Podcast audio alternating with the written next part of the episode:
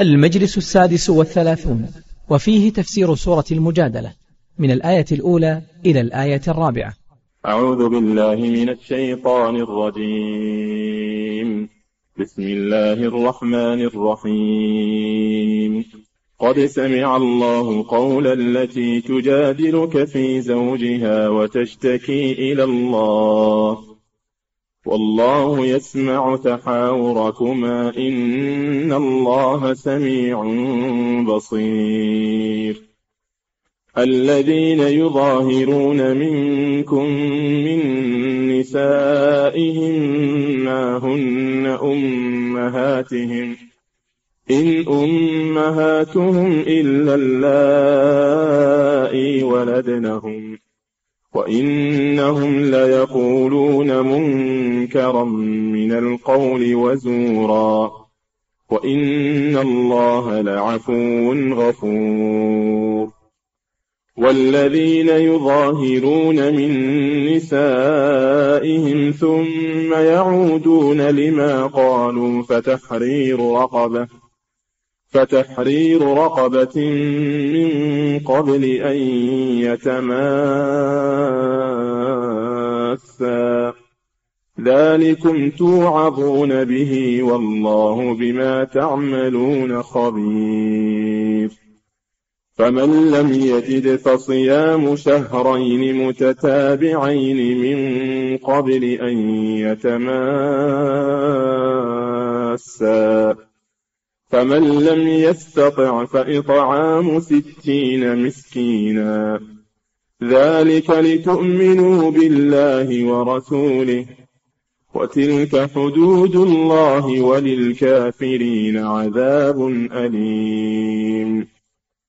إن الذين يحادون الله ورسوله كبتوا كما كبت الذين من قبلهم وقد أنزلنا آيات مبينات وللكافرين عذاب مهين. يوم يبعثهم الله جميعا فينبئهم بما عملوا أحصاه الله ونسوه والله على كل شيء شهيد. بسم الله الرحمن الرحيم. الحمد لله رب العالمين، والصلاة والسلام على نبينا محمد وعلى آله وأصحابه أجمعين. هذه السورة العظيمة تسمى سورة المجادلة أو المجادلة لما ذكره الله فيها من حكم الظهار وما يجب فيه، وفيها أيضا آداب المجالسة، وفيها أيضا الولاء والبراء، وبيان من أخل به من المنافقين، من أخل بهما يعني الولاء والبراء من المنافقين. وسبب نزول هذه الآيات في أولها ما صح في الأحاديث أن أن امرأة أنصارية اسمها خولة أو خويلة بنت بنت ثعلبة وزوجها أوس بن الصامت الصحابي الجليل أخو عباده بن الصامت رضي الله عنهما، وكان شيخا كبيرا وكان لهما أولاد صغار، فحصل أنه حصل بينها وبينه مشادة، بينها وبين زوجها أوس مشادة في الكلام، وكان رجلا حادا وكبير السن، فقال لها أنت علي كظهر أمي، أي تحرمين علي كما تحرم علي أمي. وكان الظهار في الجاهلية وفي أول الإسلام طلاقا، فإذا ظاهر الرجل من امرأته بأن قال أنت علي كظهر أمي أو أنت علي حرام فإنها تطلق منه. فلما قال لها هذه المقالة وكان الحكم فيها هذا أنها تطلق منه اشتد ذلك عليها غاية الشدة، لأنها ستفارق زوجها وحالته كما ذكر من كبر السن والضعف، وهي تحن عليه وقد عاشت معه ولها أطفال صغار يضيعون بينهما، اشتد عليها الأمر، فجاءت إلى النبي صلى الله عليه وسلم تسأله وأخبرته بما حصل، فقال لها ما أراك إلا حرمت عليه، فاشتد الأمر عليها أكثر،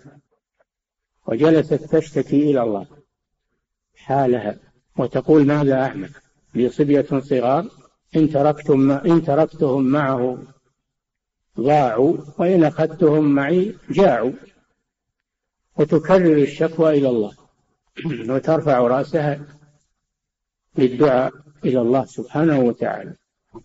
والرسول صلى الله عليه وسلم يقول ما أراك إلا حرمت عليه، تراجعه وتكرر عليه، وهو يقول عليه الصلاة والسلام هذه المقالة. فبينما هم كذلك إذ تنزل الوحي على رسول الله صلى الله عليه وسلم في هذه الآيات، وحل الله جل وعلا مشكلتها ويسر الله له، بأن جعل سبحانه الظهار يمينا مكفرة، جعله يمينا مكفرة تحله الكفارة بدل أن كان طلاقا. هذا حاصل ما جاء في الأحاديث في سبب نزول هذه الآيات. فقوله سبحانه وتعالى قد سمع الله، قد حرف تحقيق، قد هنا حرف تحقيق، سمع الله قول التي تجادلك في زوجها والله يسمع تحاوركما. سمع الله شكواها وقولها، وسمع مراجعتها للنبي صلى الله عليه وسلم وما يجيبه يجيبها به تحاور. قالت عائشة رضي الله عنها كانت حاضرة، سبحان من وسع صوته من وسع سمعه الأصوات، إني في آخر البيت ولا أسمع ما يدور بينهما، قد سمع الله ذلك فوق سبع سماوات. قد سمع الله، فهذا فيه إثبات السمع لله عز وجل، وأنه يسمع الأصوات خفيها وظاهرها، يسمع سبحانه الأصوات كلها وإن كانت خفية فهو يسمعها سبحانه وتعالى. قد سمع الله، سمع فعل ماض، سمع ما حصل. قولا التي تجادلك، وهي خولة أو خويلة بنت ثعلبة، وفي هذا فضيلة لها، حيث إن الله سمع شكواها وأنزل فيها قرآنا، فكانت هذه مفخرة لها رضي الله عنها، وعرفت بذلك عند المسلمين، وعرف فضلها حيث إن الله جل وعلا سمع شكواها وأنزل فيها قرآنا. هذه ميزة عظيمة، والشدائد أحيانا تكون سبب خير، وعسى أن تكرهوا شيئا وهو خير لكم، إن مع العسر يسرا. سمع الله قول التي تجادلك أي تراجعك في زوجها أوس بن الصامت في شأن مظاهرته منها. ثم قال جل وعلا وتشتكي إلى الله، سمع الله شكواها، وتشتكي إلى الله حينما قالت أشكو إلى الله، فسمع مجادلتها للرسول صلى الله عليه وسلم، وسمع شكواها من إلى الله سبحانه وتعالى.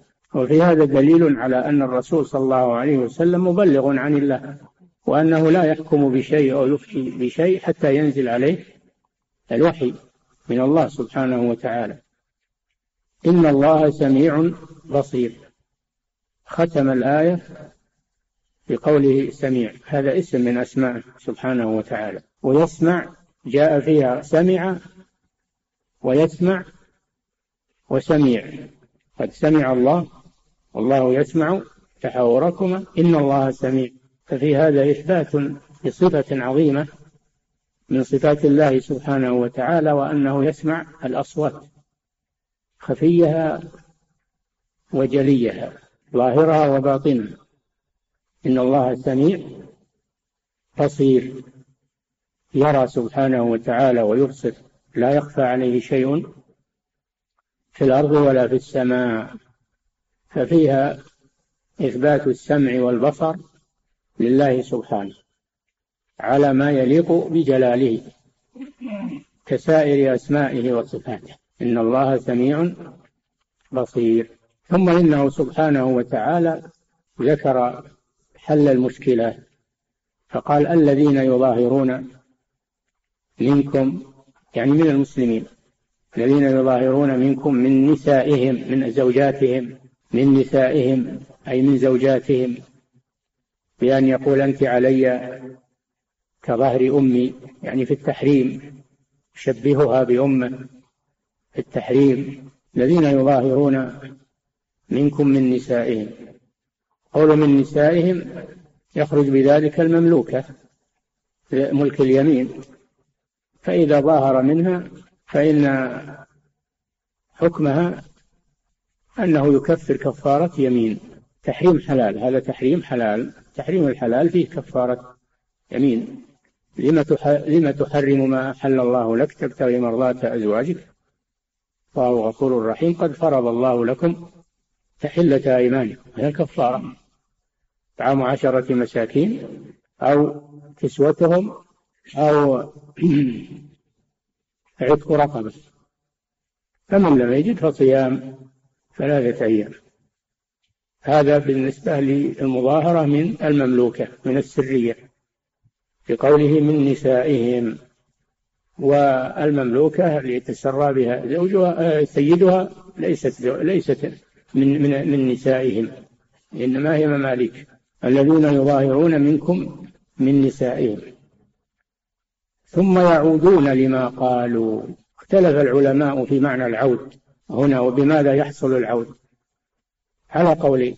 القول الأول أنه يعود إلى اللفظ للظهار، فيظاهر منها مرة ثانية ثم يعودون لما قالوا. والقول الثاني أن العود يراد به الوطء، الوطء لأنه حرمها، فإذا وطئها فقد عاد إليها وهو قد حرمها. ثم يعودون لما لما قالوا. أيضا يؤخذ من قوله من نسائكم أنه لو ظاهر منها أو طلقها قبل أن يعقد عليها، كما لو قال إن تزوجت فلانا فهي علي ظهر أمي أو هي طالق، أن هذا لا يلحقه لأنها ليست من نسائه، هي أجنبية ليست من نسائه حين تلفظ بهذا. كل هذا يدخل في قوله تعالى من نسائهم. ثم يعودون لما قالوا. عرفنا القولين في معنى العود، أنه إما العود إلى التلفظ وإما العود إلى الفعل وهو الوطء، على قولين لأهل, لأهل العلم. والقول الثاني أظهر، أن المراد به الوطء. ثم يعودون لما قالوا. الذين قد سمع الله قول التي تجادلك في زوجها وتشتكي إلى الله والله يسمع تحاوركما إن الله سميع بصير. الذين يظاهرون منكم من نسائهم، ما هن أمهاتهم، ما هنا بمعنى نافية، تعمل عمل ليس، تعمل عمل ليس، ترفع الاسم وتنصب الخبر، ما هن أمهاتهم، ولذلك نصب أمهاتهم على أن الخبر ما، وعلامة نصبه الكسرة نيابة عن الفتحة، لأنه جمع مؤنث سالم، أي ليس هن أمهاتهم. واسم, واسم ما هو الضمير، ما هن هن هذا اسمها، ما هن أمهاتهم، إن أمهاتهم إلا اللائي ولدنهم. إلا اللائي، اللائي اسم موصول بمعنى اللاتي، اسم موصول جمع التي. إلا اللائي ولدنهم، فلا تكون أمه إلا من ولدته. أما تشبيهها بأمه فهذا خطأ. ما هن أمهاتهم إن أمهاتهم إلا اللائي ولدنهم. إن بمعنى ما، ما هي ب... إن ليست شرطية هنا، إنما هي بمعنى ما. إن أمهاتهم إلا اللائي ولدنهم، فلا تكون أمك إلا من ولدتك. أما أن تدعي أن امرأة أما لك وهي لم تلدك فهذا لا يجوز. وإنهم لا يقولون منكرا من القول وزورا، حيث, حيث قالوا إن إنهن أمهاتهم، شبهوهن بأمهاتهم، هذا منكر. كيف يجعل من ليست أما له أما له؟ وزور يعني كذب، الزور هو الكذب. لا يقولون منكرا من القول وزورا، فدل هذا على تحريم الظهار لأنه منكر وزور، فهو محرم يأثم به وتلزمه الكفارة كما يأتي. فعلى هذا لا يجوز للإنسان أن يظاهر لأن الظهار منكر وزور. وفي سورة الأحزاب قال الله جل وعلا: ما جعل الله لرجل من قلبين في جوفه وما جعل أزواجكم اللائي تظاهرون منهن أمهاتكم وما جعل أدعياءكم أبناءكم ذلكم قولكم بأفواهكم والله يقول الحق وهو يهدي السبيل.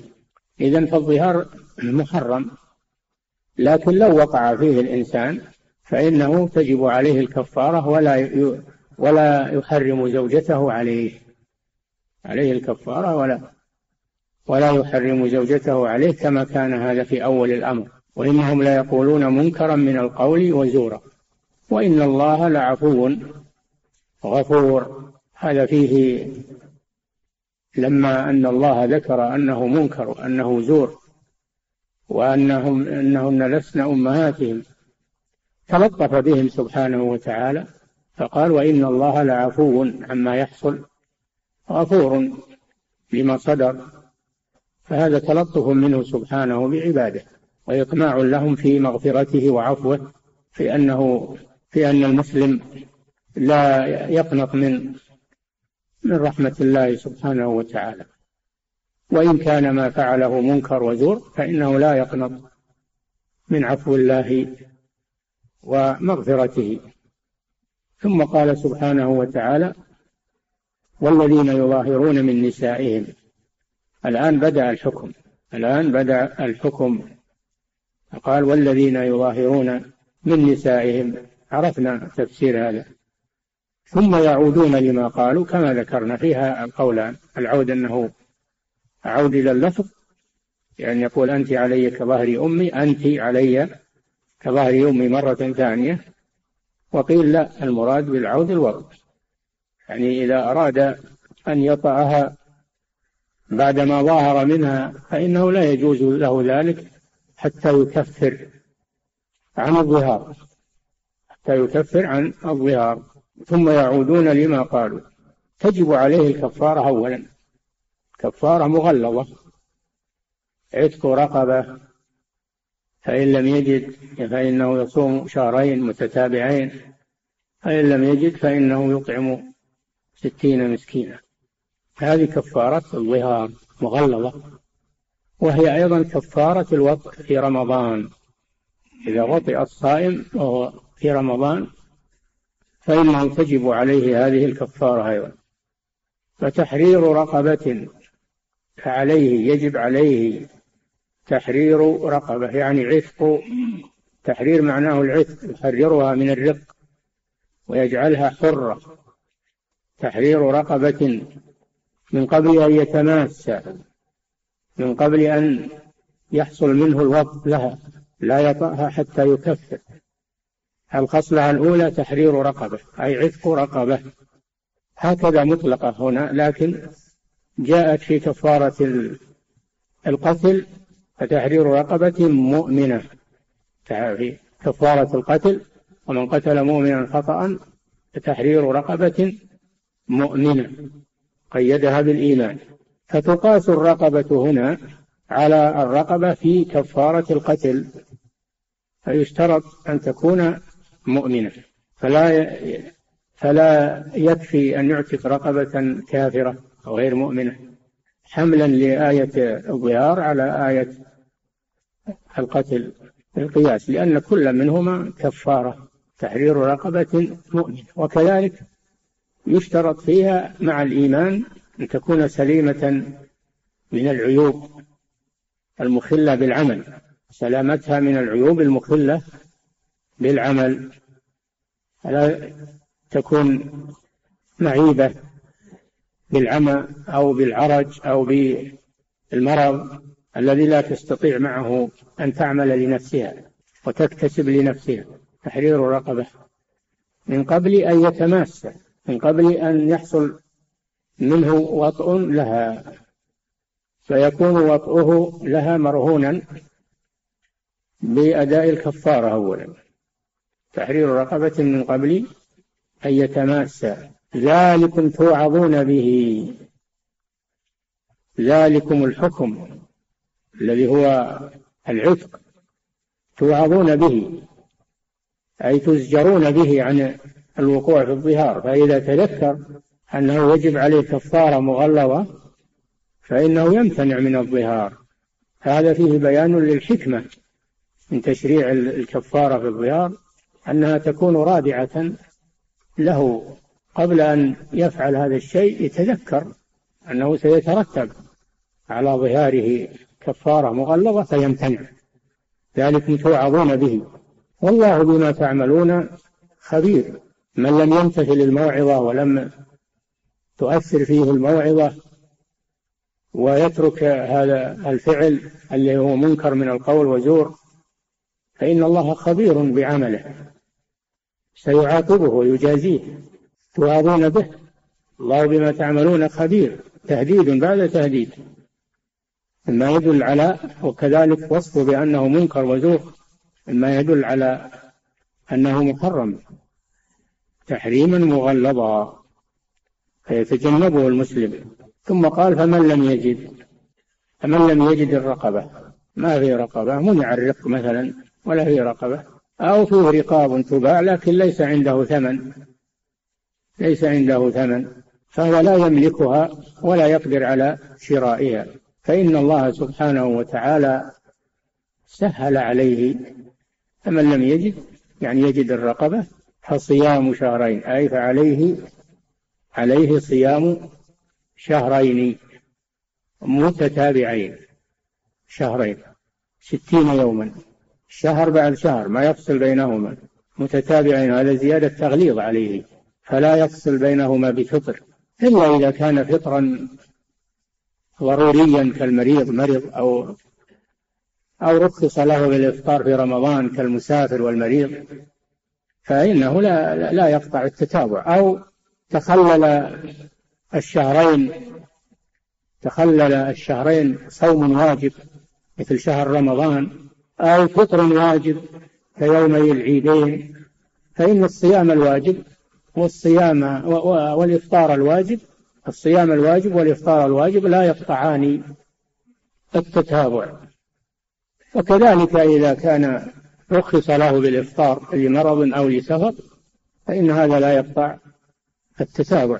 أما إذا قطع التتابع من غير عذر فإنه ينقطع الصوم ولا بد من استئنافه من جديد.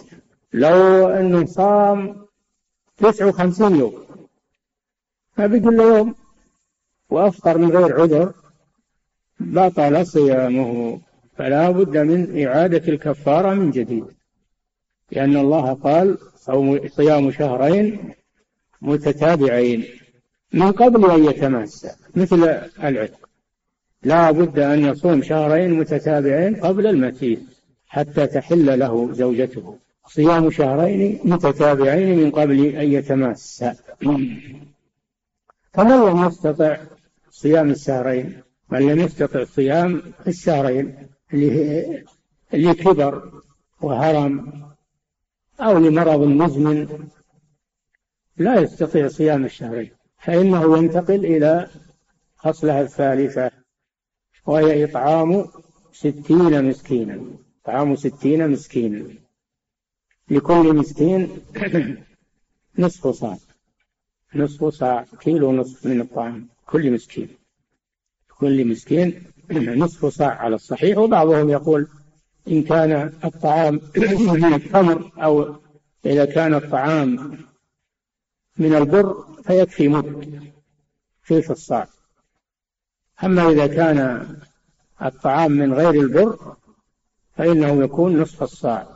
مد من البر أو نصف صاع من غيره، هذا قول. والقول الأول أنه نصف صاع على كل حال، هذا هو الأرجح. فيطعام ستين مسكين، لا بد أنك تحصي ستين مسكين تدفع لهم الكفارة، كل واحد نصف صاع. وجاء في قصة أوس بن الصامت حينما ذكرها النبي صلى الله عليه وسلم للمرأة أنها في كل مرة تقول ما يستطيع الصيام، ما يستطيع العتق، ما عنده شيء يعتق، ولا يستطيع الصيام، ولا يستطيع الإطعام لأنه فقير. كل مرة تقول لا يستطيع. فأتي النبي صلى الله عليه وسلم بعرق فيه تمر فيه تمر ولكنه لا يكفي للكفارة، فقالت المرأة وأنا عندي تكملة لهذا حتى يبلغ الكفارة. فتعاون الرسول صلى الله عليه وسلم مع المرأة وكفر عن الرجل بالإطعام، فيطعام ستين مسكين. لم يقل في المرة الثالثة من قبل أن يتماسى، فظاهره أنه لا يشترط تقديم الإطعام على المماسة.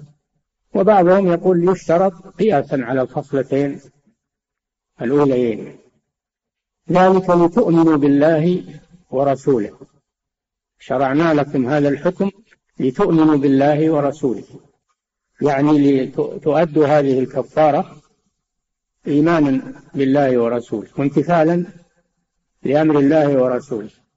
فدل هذا على أن الأعمال من مسمى الإيمان، كما هو مذهب أهل السنة والجماعة ردا على المرجئة الذين يخرجون الأعمال عن مسمى الإيمان. ذلك لتؤمنوا بالله ورسوله، أي هذا هذه الكفارة بمقاديرها أداؤها إيمان بالله ورسوله، فدل على أن وهي عمل هي عمل فدل على أن الأعمال داخلة في مسمى الإيمان. هذا من أدلة أهل السنة والجماعة ردا على المرجئة الذين يخرجون الأعمال عن مسمى الإيمان. ذلك لتؤمنوا بالله ورسوله. وتلك حدود الله، تلك حدود الله أي هذه الأوامر هي حدود الله.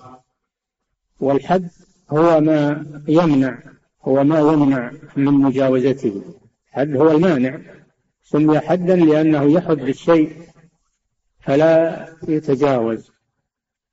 تلك حدود الله، والحدود تأتي بمعنى المباحات وتأتي بمعنى المحرمات. تأتي الحدود بمعنى المباحات، فإذا كان الحدود من المباحات فلا فلا تتعدى. تلك حدود الله فلا تعتدوها فلا تعتدوها فالمباحات لا تتعدى، تقتصر عليها. وإذا كانت الحدود بمعنى المحرمات فلا تقرب. تلك حدود الله فلا تقربوها فلا تقربوها اتركوا الوسائل التي تفضي إلى انتهاك الحدود، المحرمات، الأسباب التي توصل إلى المحرمات اتركوها، لا تقربوها. هذا الفرق بين حدود المباحات وحدود المحرمات. حدود المباحات لا تتعدى، وحدود المحرمات لا تقرب. تلك حدود الله فلا تقربوها، وتلك حدود الله. وللكافرين، الكافرين بالله عز وجل الذين لا يتوقفون عند حدود الله، لهم عذاب مهين، عذاب يذوقون فيه الهوان والعياذ بالله، الهوان والذلة. عذاب كحدود الله، وللكافرين عذاب مهين أو عذاب أليم. نعم، الأولى أليم، وللكافرين عذاب أليم يعني مؤلم شديد الألم، ما هو عذاب فقط، إنما هو عذاب أليم يعني شديد الألم لمن تعدى حدود الله وارتكب ما حرم الله عز وجل، فإن عذابه أليم يعني عذاب مؤلم شديد، نسأل الله العافية. فعلى كل حال هذه الآيات العظيمات فيها فوائد عظيمة فيها كما ذكرنا من أسماء الله وصفاته السمع والبصر، وأنه سميع بصير سبحانه وتعالى. وفيها النسخ، فإن الله نسخ حكم الظهار الذي كان طلاقا فجعله جعله يمينا مكفرة. وفيها تغليظ الظهار وأنه محرم شديد التحريم فالمسلم يتجنبه. وفيه أن الظهار إنما يكون من من الزوجة، ولا يكون الظهار من الأمة المتسرات، لا يكون الظهار من الأمة، ولا تكون من الحرة التي ليست في عصمة الزوج، كما لو قال إن تزوجتها فهي كظهر أمي أو فهي طالق، ليس له عليها ظهار ولا، لأنها ليست من نسائه ليست من نسائه. وفيه أن كفارة الظهار بالترتيب وليست بالتخيير، وإنما هي بالترتيب.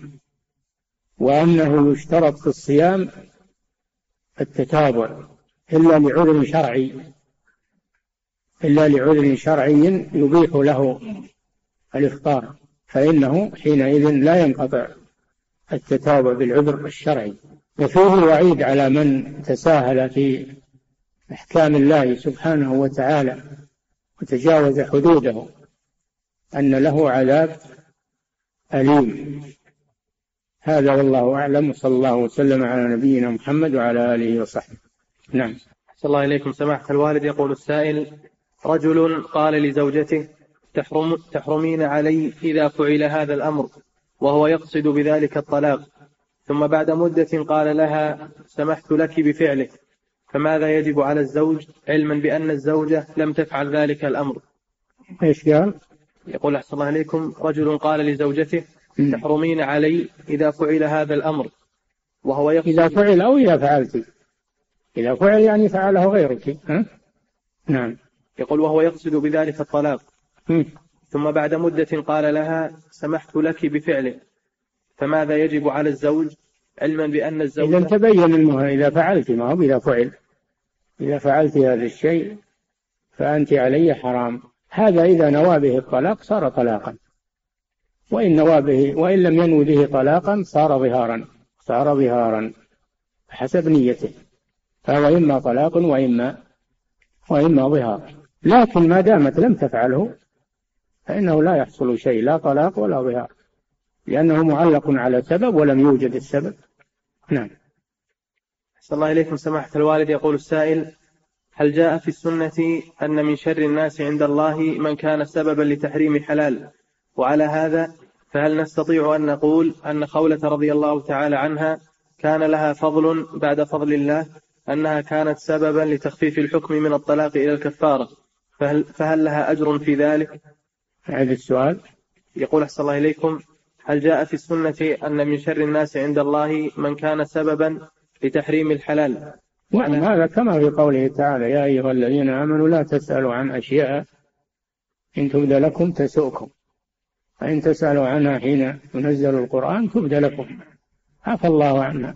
فالإنسان لا يسأل إلا عما يحتاج، لا يسأل عن الأشياء التي لا يحتاج إليها، لأنه قد يحرج نفسه ويحرج المسلمين. فلا يجوز السؤال إلا عن شيء تحتاج إليه أو وقعت فيه.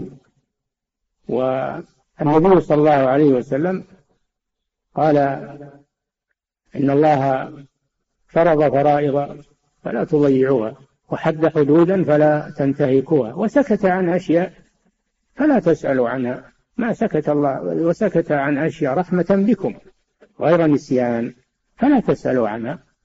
فالإنسان إذا لم يحتج إلى السؤال في الأمور التي من الحلال والحرام لا يسأل عنها. نعم.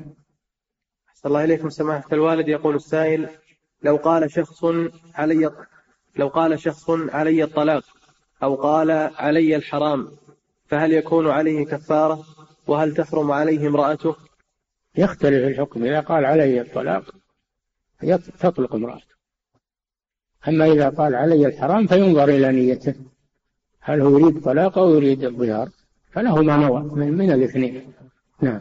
الله إليكم سماحة الوالد. يقول السائل: هل يجوز هل يوجد في هذا الوقت المعاصر رقاب تعتق؟ الله أعلم، ما نعلم شيء في هذا. يقول من في أفريقيا، الله أعلم، ما ندري. كان في وقت الشيخ بن باز رحمه الله يقال إن فيه رقاب، وكان يرسل لإعتاقها توسط في ذلك، وفي آخر الأمر الشيخ توقف عن هذا لأنه تشكك في أنه يوجد رقاب، فتوقف عن هذا رحمه الله، وأغلق المكتب الذي كان يتوسط في هذه الأمور. فمن ثبت لديه من ثبت لديه أن فيه رقة فإنه يعتق. أما مجرد شائعات، فالناس يدوروا يبحثون عن الفلوس اليوم ويكذبون بأجل يأخذون الفلوس. لازم يتثبت من صحة الرق هذا. نعم. أما يقولون يقولون لا، آه ما يبنى عليه حكم، وهذا شيء في الذمة، كفارة في الذمة. نعم. أحسن الله إليكم سماحة الوالد. يقول السائل: هل صيام الشهرين المتتابعين يكون بالعدد ستين يوما، أم أنه يبدأ من الهلال إلى الهلال؟ إذا كان يرى الهلال فيبدأ بالأهلة، أما إذا كان ما يرى الهلال فلا بد من العدد، يصوم بالعدد. نعم. أحسن الله إليكم سماحة الوالد. يقول السائل: من ظاهر امرأته فوجب عليه صيام شهرين متتابعين. من؟ يقول أحسن الله إليكم من ظاهر امرأته. من امرأته؟ أحسن الله إليكم من ظاهر من امرأته فوجب عليه صيام شهرين متتابعين، هل يحل له الجماع في الليل؟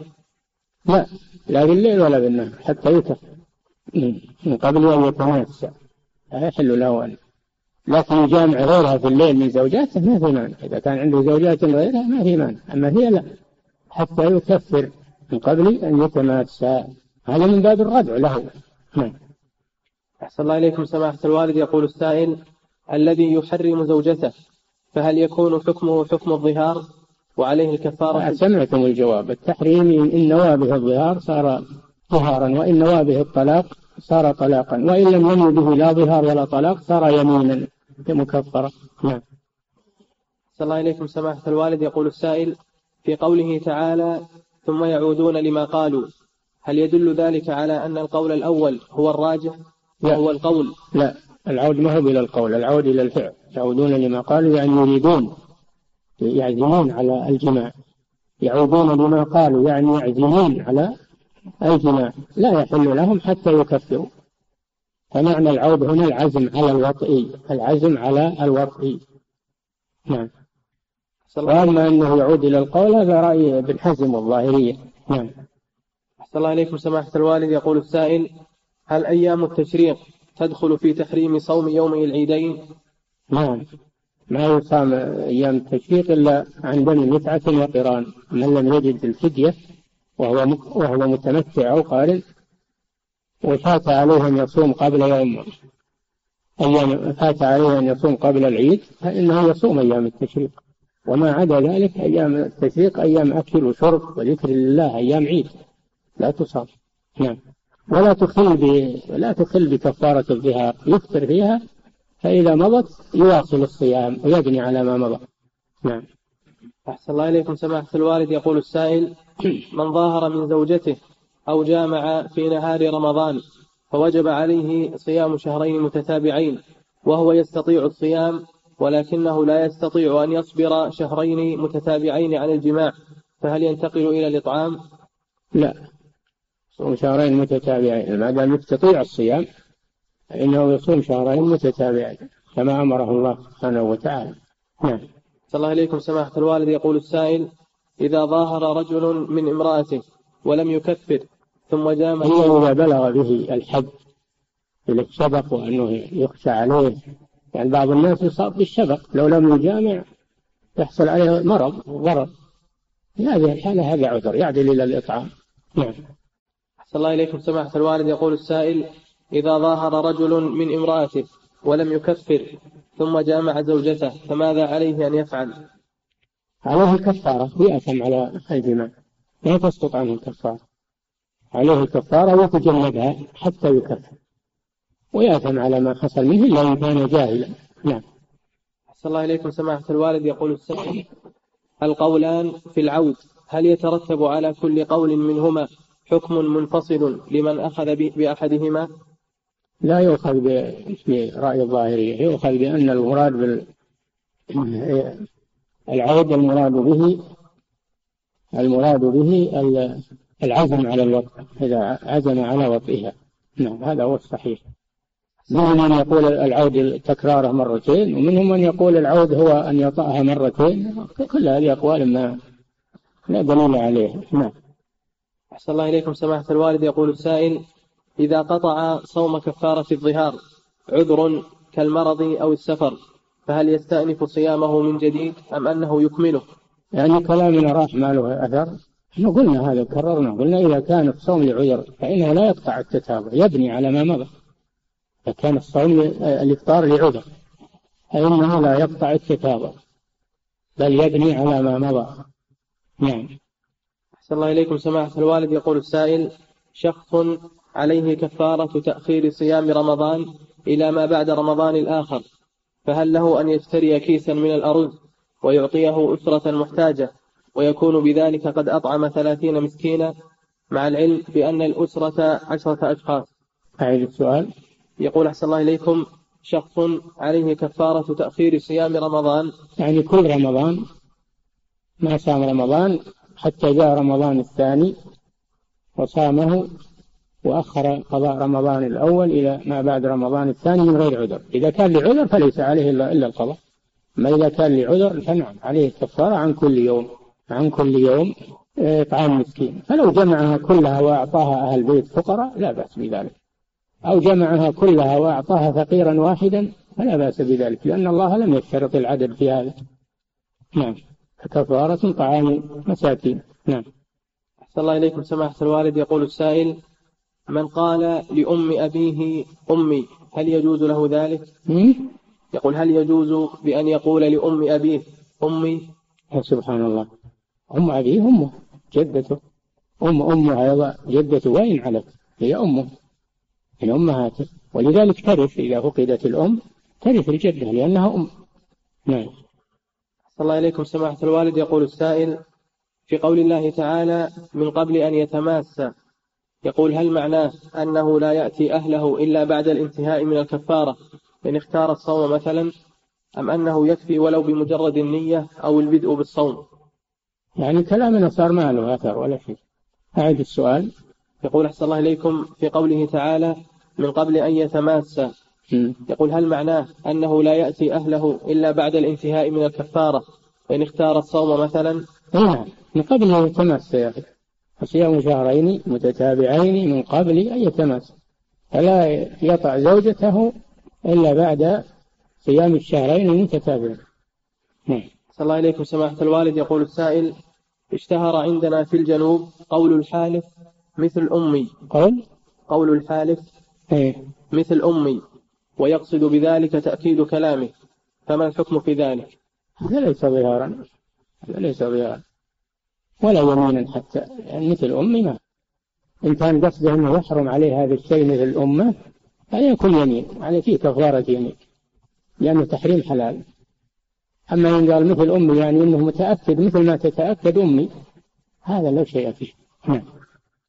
أحسن الله إليكم سماحة الوالد. يقول السائل: في حديث أبي هريرة رضي الله تعالى عنه قال: قال النبي صلى الله عليه وسلم: سبعة يظلهم الله في ظله يوم لا ظل إلا ظله. يقول: هل هذا الحديث من أحاديث الصفات؟ وما المراد بقوله إلا ظله؟ هذا ورد إلا ظله مضافا إلى الله، ورد ظل العرش، ورد ظل الصدقة تحت ظل صدقته يوم القيامة. فنحن نجري الحديث على ظاهره ألا نتعرض لتفسيره. نعم. صلى الله عليكم سماحة الوالد. يقول السائل: أنا إنسان مسلم متردد بين الالتزام وغيره، فمرة, فمرة أحلق لحيتي وتارة أدعها، وعندما ألتزم وآمر بالمعروف تراودني نفسي بأني قد عصيت ربي في يوم من الأيام، فأدع الأمر بالمعروف والنهي عن المنكر خشية النفاق. هذا من الشيطان، اتركه اتركه والتزم بإعفاء لحيتك، وإذا جرى منك حلق لها فتب إلى الله وكرر التوبة ولا تيأس من رحمة الله، وتأمر بالمعروف وتنهى عن المنكر، ولو كان عندك شيء من المعاصي، لا تجمع بين جريمتين المعصية وترك الأمر بالمعروف والنهي عن المنكر. فأمر بالمعروف وانهى عن المنكر ولو أنك يحصل منك بعض الشيء، لكن معك توبة إلى الله عز وجل. ولو ما يأمر بالمعروف وينهى عن المنكر إلا معصوما ما حصل أحد يأمر بالمعروف وينهى عن المنكر. كلنا نخطئ وكلنا نذنب وكل نستغفر الله نتوب إليه ونأمر بالمعروف وننهى عن المنكر. نعم.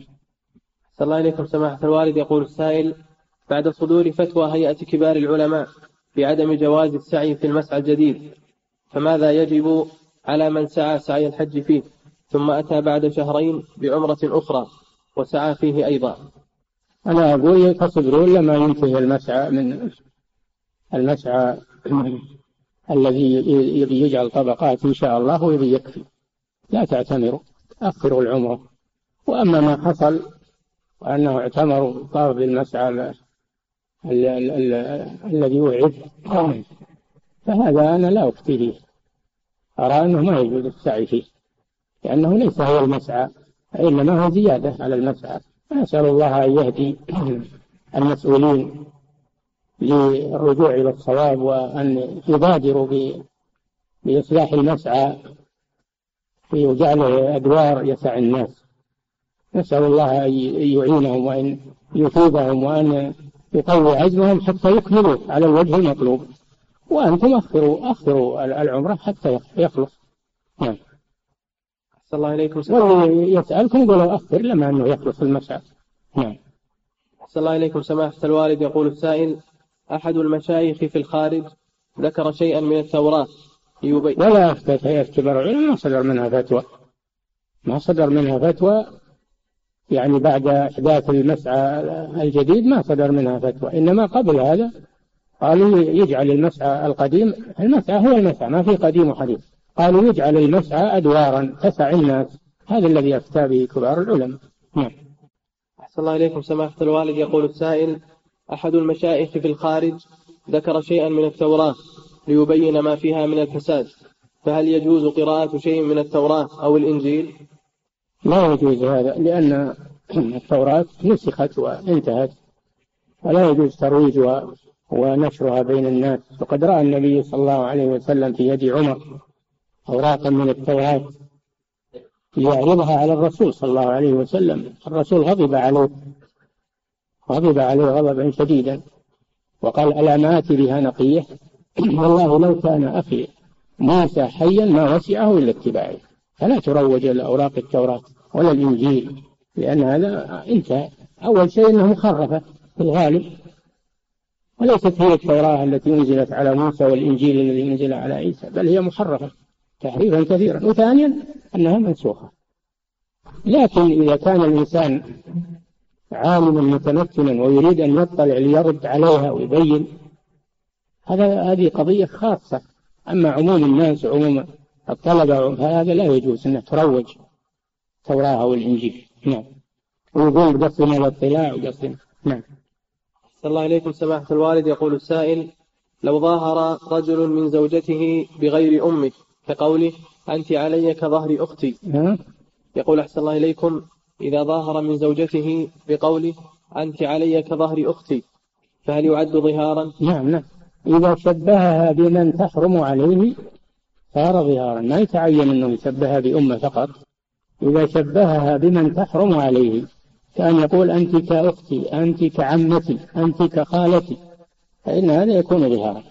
نعم. أحسن الله إليكم سماحة الوالد. يقول السائل: كيف قاس العلماء كفارة القتل على كفارة العكس؟ يا أخي العكس كيف؟ يقول: كيف قاس العلماء كفارة الظهار على كفارة القتل؟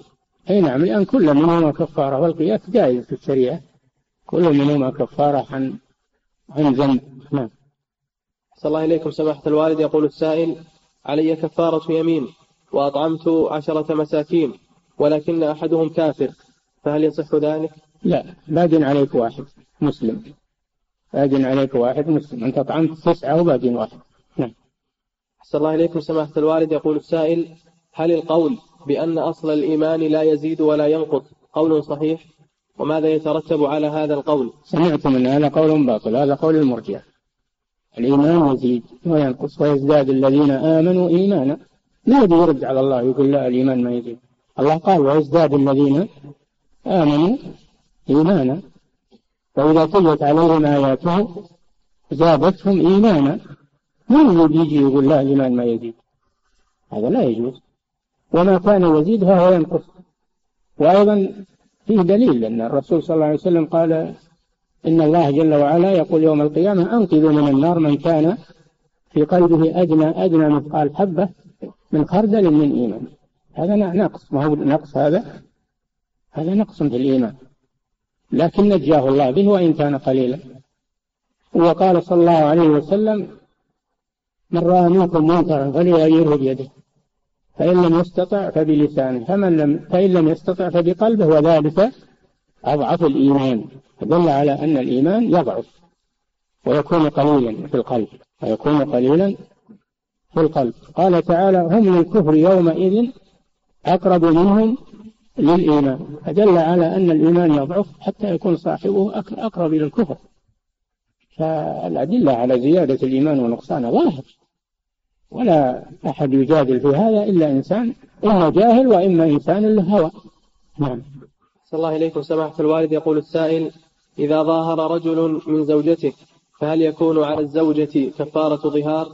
إذا يقول أحسن الله عليكم إذا ظاهر رجل من زوجته فهل يكون على الزوجة كفارة الظهار؟ سبحان الله، هي مظاهرة، الكفارة على المظاهر وهو الزوج. لكن لو قدر أن امرأة قالت لزوجها أنت علي كظهر أبي، فالعلماء اختلفوا في هذا، منهم من يقول هذا ظهار مثل ظهار الرجل، ومنهم من يقول لا هذا يمين يكفر باليمين، عليها كفارة يمين. وهذا هو المشتبه الآن أن عليها كفارة يمين، إطعام عشرة مساكين إلى آخر الكفارة. نعم. صلى الله عليكم سماحة الوالد. يقول السائل هل يجوز أن يؤخذ من اللحية من باب التحسين؟ وهي يعني طلقها اللحية وتبي تحسنه، أخذ تحسنه يعني تحلقها، لأن التحسين عند الناس الحلقة. أو قصدك التحسين اللي هو التجميل، إن كان قصدك التجميل فيه جميلة ولله الحمد، وفي القصد منها تشويه لها، ما هو تحسين، هذا تشويه لها ونقص منها. هل النقص تحسين ولا ولا تشويه؟ النقص تشويه. فاللحية يا أخي تترك كما خلقها الله، وفروا اللحى، أرسلوا اللحى، أكرموا اللحى، أعفوا اللحى، حديث صحيحة متكررة. ولكن الشيطان يحمل الناس على المخالفة، يحملهم على محاربة اللحية، يحمل الناس على النمس الحواجب، فهذا كله من الشيطان. المسلم يحمد الله ويترك ما نهى الله عنه، ويحمد الله على اللحية لأنه نعمة مجملة لوجهه، فارقة بينه وبين المرأة، فارقة بينه وبين المرأة وجمال له، فهي نعمة. نعم. أنتم تشوهون إيمانهم الحاء مشوهة الوجه، وجوههم مشوهة، لكن منهم الحاء وجوههم جميلة. الله حكيم عليم في خلقه وصنعه سبحانه وتعالى. نعم. أحسن الله إليكم سماحة الوالد. تقول السائلة أنا متزوجة ولدي بنات من زوج سابق ولا يوجد لديهم من يعولهم بعد الله إلا زوجي هذا، والسؤال إذا حصلوا على زكاة من الخارج فهل يجوز أن نشتري منها الطعام ويكون الأكل بيننا جميعا أم لا يجوز لي أنا وزوجي الأكل منها؟ إذا كنتم قائمين بنفقة هذه البنات فلسنا بحاجة إلى الزكاة، لا يأخذن الزكاة لأنكم قمتم بالإنفاق عليهما. أما إذا كنتم فقراء فتحل لكم الزكاة أنتم لفقركم، إذا كنتم فقراء تحل الزكاة. أما إذا كنتم موسرين وقمتم بنفقة هؤلاء البنات فلسنا بحاجة إلى الزكاة ولا تحل لهم. نعم. صلى الله عليكم سماحة الوالد. يقول السائل أذيت وأهلي سنوات عديدة من ساحر سحر وما زلت إلى الآن في تأثر من سحره حتى كشف الله لي أمره وأنا متوكل على الله كما قال جل وعلا أليس الله بكاف عبده، والسؤال هل علي إثم إذا بلغت عن هذا الساحر أو هل ينقص شيء من إيماني؟ أول شيء ما هو كل شيء سحر، الأمراض كثيرة، قد يكون ما أصابك مرض من الأمراض ما هو سحر. لكن إذا تأكدت أنه سحر وعرفت الساحر والساحر مستمر يسحر الناس عليك أن تبلغ. أما إذا كان قد ترك السحر وتاب منه فلا تبلغ عنه، وأنت عالج نفسك بالقرآن والأوراد و... نعم. أحسن الله إليكم سماحة الوالد. يقول السائل ما هي أقسام الإرجاء؟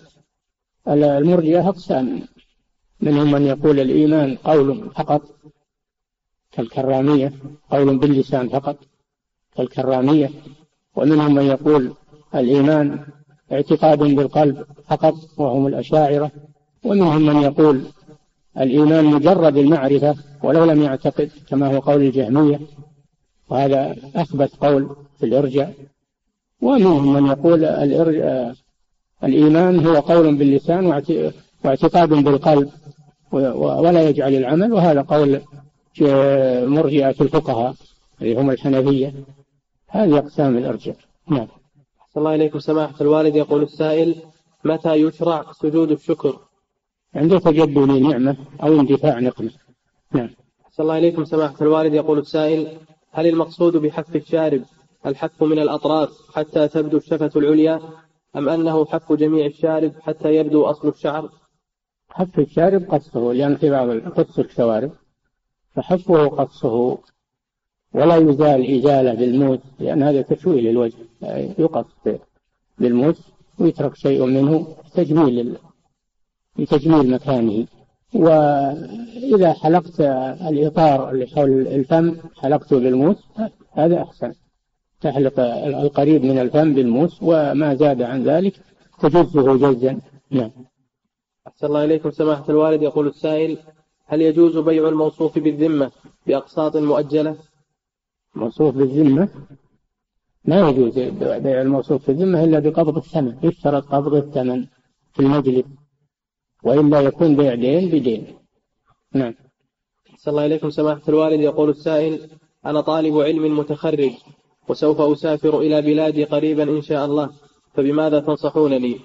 بتقوى الله سبحانه وتعالى، الدعوة إلى الله في بلادك وتعليم الناس مما علمك الله فانشروا الخير، فلولا نفر من كل فرقة منهم طائفة ليتفقهوا في الدين ولينذروا قومهم إذا رجعوا إليهم. أن ترجع إلى بلادك إن شاء الله، تدعو إلى الله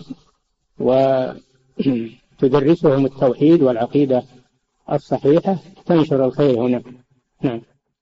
أحسن الله إليكم سماحة الوالد. يقول السائل: امرأة في فترة عادتها الشهرية أخذت بعض الأدوية فانقطع الدم تماما، فهل تغتسل وتصلي، مع العلم أنه مع توقف الدواء يعود الدم بعد يوم أو يومين؟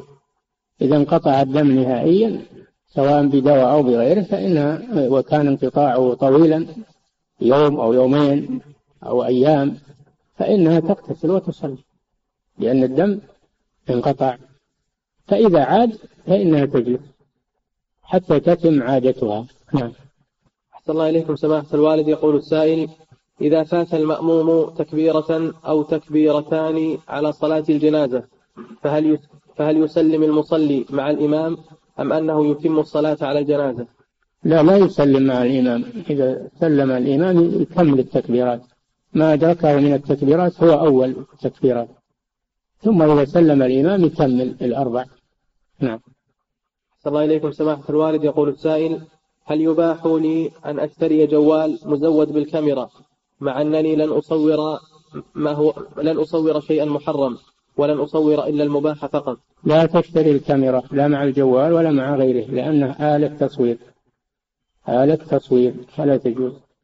اشتري جوال ليس فيه كاميرا، والجوالات التي ليس فيها كاميرا كثيرة ولله الحمد. نعم.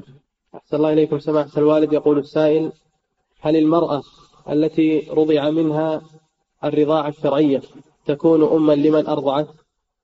نعم، إذا مص لبنها إذا مص لبنها خمس مصات وكان هذا في الحولين صار ولدها من الرضاع. نعم. أحسن الله إليكم سماحة الوالد. يقول السائل: رجل صلى في جماعة رجل صلى في جماعة ثم تذكر في أثناء الصلاة أنه لم يصلي الصلاة التي قبلها، فهل يقضيها بعد الانتهاء منها، أم أنه يعتبر الصلاة التي هو فيها في مقام الصلاة الفائتة ثم يأتي بالصلاة الثانية؟ إذا تذكر عليه الصلاة الفائتة يقطع الصلاة اللي هو فيها ويأتي بالفائتة أولا التي قبلها ثم يصلي الحاضرة، لأن الترتيب واجب. وإن أكملها على أنها نافلة إذا أكملها على أنها نافلة ثم إذا سلم يقوم يأتي بالأولى ثم يأتي بالثانية بعدها فلا بأس. نعم. هذا إما أن يقطعها وإما أن يكملها على أنها نافلة. نعم. صلى الله عليكم سماحة الوالد. يقول السائل: هل يدخل في قول النبي صلى الله عليه وسلم: لعن الله آكل الربا وموكله، وضع المال في البنك كوديعة لمدة، مع أنني لا أستطيع سحب أي جزء منه إلا بعد مدة الوديعة المتفق عليها بيني وبين البنك؟ الإيداع في البنك على نوعين. النوع الأول إيداع للاستثمار بالربا، هذا لا يجوز. النوع الثاني إيداع للحفظ فقط، لأنك تخاف على مالك، إذا كان عندك في البيت أو في الدكان تخاف أن السطو عليه وأخيه، وليس هناك مكان آمن إلا البنك، فهذا يجوز للضرورة، يجوز الإيداع للضرورة لحفظ المال فقط. نعم. صلى الله عليكم سماحة الوالد. يقول السائل: ماذا عن من يدعي علم الكشف أو المكاشفة؟ قل لا يعلم من في السماوات والأرض الغيب إلا الله، الغيب لله، إنما الغيب لله سبحانه وتعالى. نعم. صلى الله عليكم سماحة الوالد. يقول السائل: ما هو توجيهكم ونصحكم لمن لا يعلم ما هما أبواه وهو لقيط، من يدعو له ومن يبر به؟ اللقيط الذي لا يعلم، لا يكلف الله نفسا إلا وسعها، يدعو للمسلمين، يدعو لنفسه وللمسلمين والمؤمنين والمؤمنات. نعم. صلى الله عليكم سماحة الوالد. يقول السائل: هل تجوز العمرة عن الأحياء، حيث إنني أقيم في المملكة وتقيم والدتي في بلد آخر، فهل يجوز لي أن أقوم عنها بعمرة مع قدرتها على ذلك؟ لا يجوز لك أن تعتمر عنها مع قدرتها على ذلك، لا فريضة ولا نافلة. تأتي إذا كنت تريد البر بها فأتي بها وخلى وداعها تعتمر معه، وإذا كنت لا تقدر على هذا فلا يلزمك شيء من هذا. أما أنك تعتمر عنها وهي قوية وحية تقدر على أن تأتي، هذا لا يجزي عنها، لا فريضة ولا نافلة. نعم. صلى الله عليكم سماحة الوالد. يقول السائل: من يسجد لغير الله هل يكفر مطلقا حتى لو لم نبحثه في عقيدته؟ حتى لو لو نب... حتى لو لم نبحثه في عقيدته. يا أخي، يكفي أنه سجد لغير الله، ومن صرف شيئا من أنواع العبادة لغير الله فهو كافر مشرك، فهو مشرك، والسجود من أعظم أنواع العبادة. وأما ما في القلوب فنحن نحكم على الظاهر، نحن نحكم على الظاهر، وأما القلوب فأمرها إلى الله سبحانه وتعالى. نعم. يقول: أحسن الله إليكم، في تتمة سؤاله: وهل قول القائل يا رسول الله ادعو الله لي شرك، أم أنه بدعة محرمة لم تصل إلى حد الشرك؟ أنت لا تقول هذا، أنت لا تقول هذا، ولا تسأل هل هو شرك أو ما هو شرك، اتركوا نهائيا، وانصح الناس أنهم ما يقولون. إذا كان قصده يا رسول الله الدعاء، هذا دعاء لغير الله، الذي يدعو الأموات ويناديهم هذا دعاء لغير الله، شرك، هذا شرك. نعم. أنت أحسن والله.